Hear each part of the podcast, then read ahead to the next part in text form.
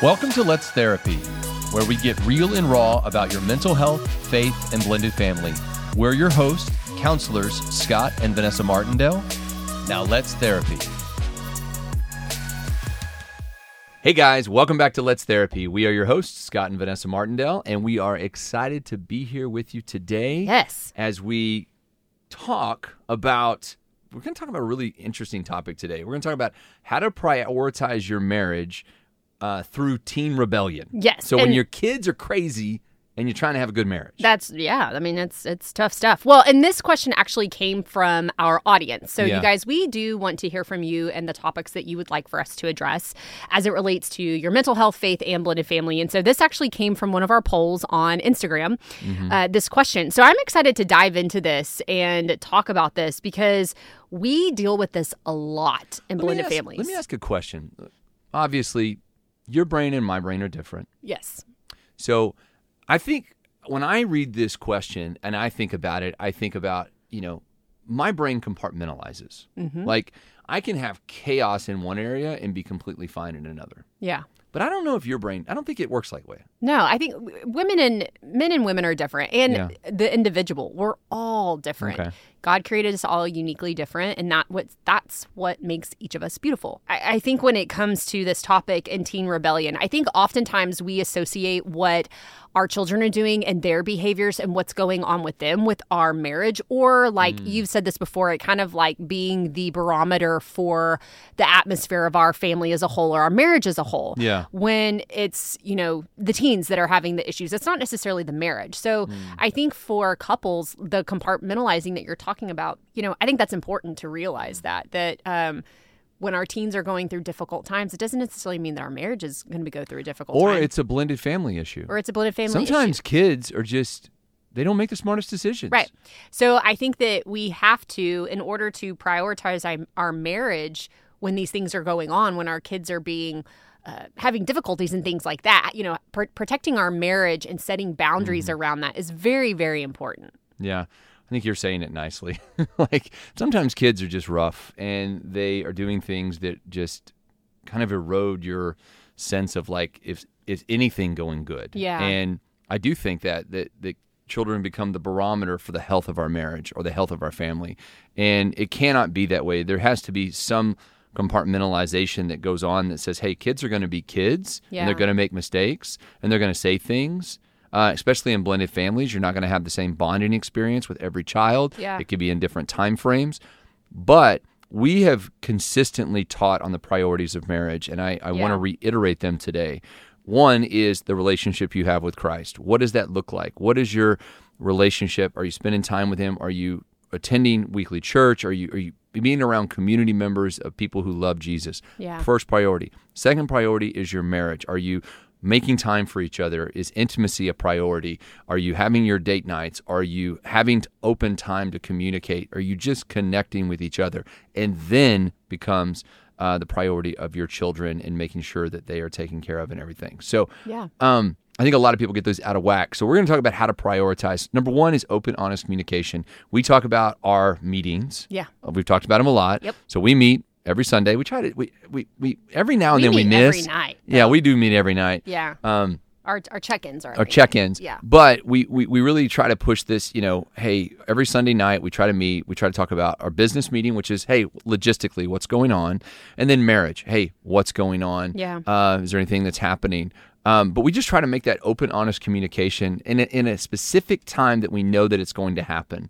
Right. And this is where we talk about our concerns, any shared you know shared perspectives of the things that are going on like the things that we're dealing with working and working together to develop a unified approach through these things whether it's you know the the teen that's having the the issues. Maybe it's uh, the situations that they're facing at school or with outside relationships. Maybe it's situations uh, that they're facing at their other home at the other parent's house and things like that.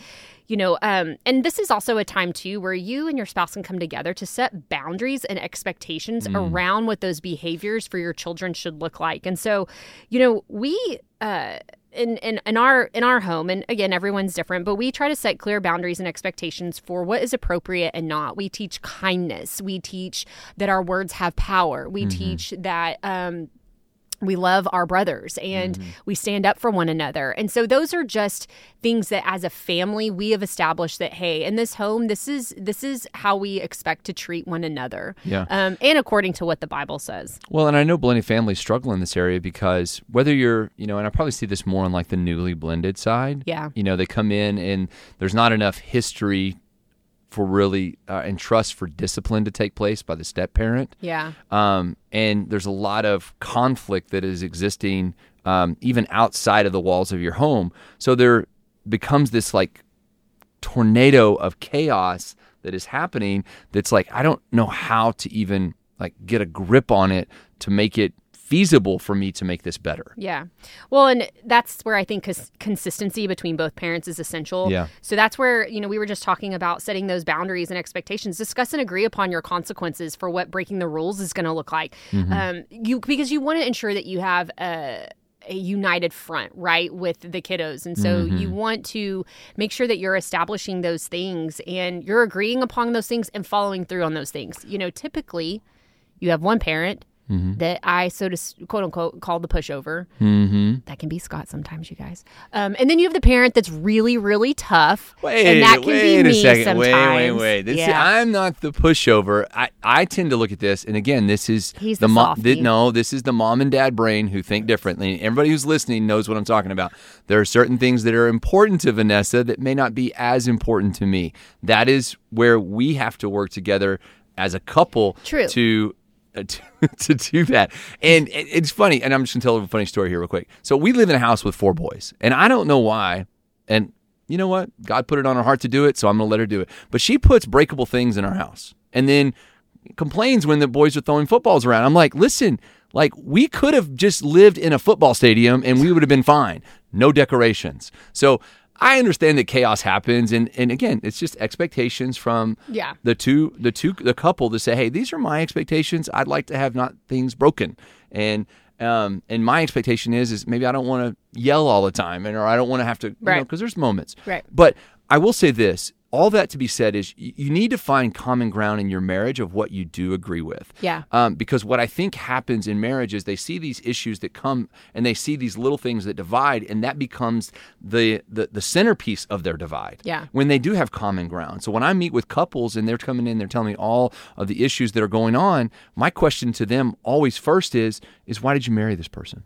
Yeah. It's like it, it grounds you to there's a commonality between us that is very strong that we have to hold true to. Yeah. And because that bond is strong, we can deal with all of these things that are going on. Yeah. Well, and going back to the you being united, being that united front, like the follow through is imperative because if you mm-hmm. and your spouse are talking about something and then your spouse isn't following through with it after you've talked about it, 100%. that is going to create man just cracks in your foundation of a marriage and then as you're experiencing these teens in rebellion and doing the things that Mm-hmm. they're doing you guys it's just a breeding ground for disunity and for things to just erupt Yeah. in all relationships and so i think follow through is key if you talk about it you agree upon it it, it Yeah. needs to be followed through on and if not then there needs to be a separate conversation of hey like i know we talked about this but i'm feeling different about this Mm-hmm. now and what do you think about this Yeah. Well, and because we're a therapy uh, podcast, we're going to talk about seeking support from professionals. Yes. uh, and and we don't we don't minimize this at all. If you're in those situations, finding a great biblical counselor um, is it's just imperatively important. You need to be able to air your grievances. You need to be able to talk in objectivity and subjectivity about the issues that are going on to maybe somebody who has that skills and training that says, "Hey, I, this is what I see consistently repeating.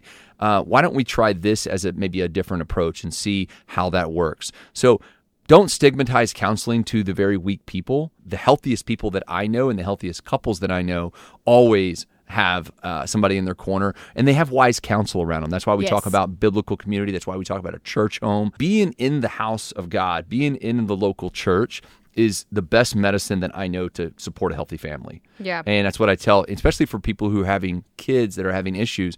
Like, get them inside of a great youth group. Get them inside of somewhere that's going to heal them.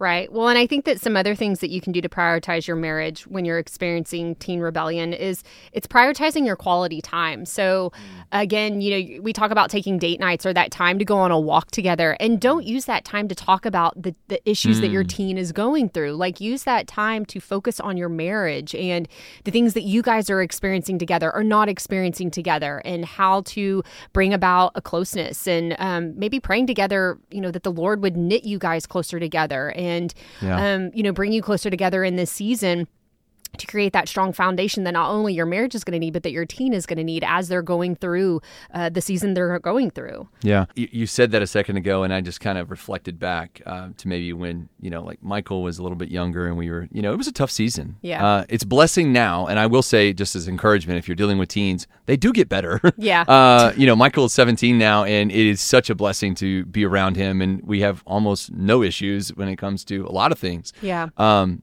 but I can remember back when it was really challenging and that that want to like every time we were alone, let's just like dissect this Yes, problem to yes, death and figure yes. out like ugh, well especially when we were in our litigation Oh my season gosh. it was the topic of every conversation. every conversation and it's like you can't get away from it it's the it's the thing you want to get away from and you can't get away from it and that can be different for everybody maybe it's your finances Yeah. and you know whatever or your teen is struggling with addiction or uh you know maybe they stole something i don't know Yeah. you know it can be hard to get away from Well, and I will tell you this, and the the part of this that I think was the the the savior of of of that time is, and I remember this. I think you did it a lot better than I did. Is you got really intimate with taking care of yourself, um, and I think a lot of that was during that season. I mean, I, I think that you felt like maybe under attack even more than I did, but you were really intentional about getting your quiet time with the Lord, getting a mentor.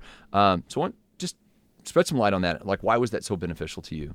It, it was just me and Jesus in that season. And I think that you could not be my Jesus for me in that season. You were not my Holy Spirit. And I needed some, I needed the anchor. And as much as we want to anchor in and to our spouse, especially when we're dealing with teen rebellion or kid rebellion, um, you know, your flesh, and there are times that you're going to fall, and there are times when you're not going to be able to support or hold the weight of what I'm experiencing, and so not putting that on you and cr- kind of creating a boundary of, man i don't want to um, i don't want to negatively affect my husband's mental emotional spiritual or physical health. So you know what? Like i'm going to do the best thing that i know to do and that's to take care of myself. It's to get with the lord um, seek him seek his face seek his will in this situation. Get with godly counsel. I found a godly mentor. She's still a spiritual mom to me today. I met with her yesterday for lunch. Um, she still pours into me and she's asking me all the time like what's god saying to you? What's on your heart? What's he speaking to you about in this season? Um, and then it was also getting in community trying to find uh, community with other people in the church and a biblical counselor. I, that was the first thing I think I did was I found a biblical counselor. Yeah. And I remember I went to this counselor for gosh months by myself and then you finally joined in but um there was a, I a wouldn't say finally like I wasn't reluctant. No, no, I, it was yeah. like I I was invited to you were in. invited to join in Yeah. yeah. but like um but i needed that time and in order for me to be able to to to be healthy for Mm-hmm. you and healthy for our marriage and have a healthy marriage i had to become healthy in all aspects mentally emotionally spiritually and physically and so that is one thing that you alone as a wife or as a husband can do to prioritize your marriage uh, when you're dealing with teen rebellion prioritize prioritize yourself Yeah. prioritize the lord above everything else Well, it goes right back to our priorities. It, it, it goes right back to that top priority. Yeah. Because a lot of people say, well, how do I prioritize my relationship with Christ? Well, that's usually an individual relationship that you're spending time on, that you're investing time in, and, and investing time with godly people who are pouring into you. Um, I, I will say this to kind of close us out. I know blended families are they're complicated in the sense that there's not one size that fits all. Everybody has a different unique posture and a stance and situation and co-parenting relationship and the dynamics of his, ours, yours, children. It can Yeah. be challenging. I'll go back to what I said at first. When I meet with a couple, I always ask them, "Why did you get married?" And almost every single time they say, "Well, God gave me this person, and God highlighted them to me, and God brought them to me." Well, don't forget that. Um, your kids are going to be kids, but they're not always going to be with you.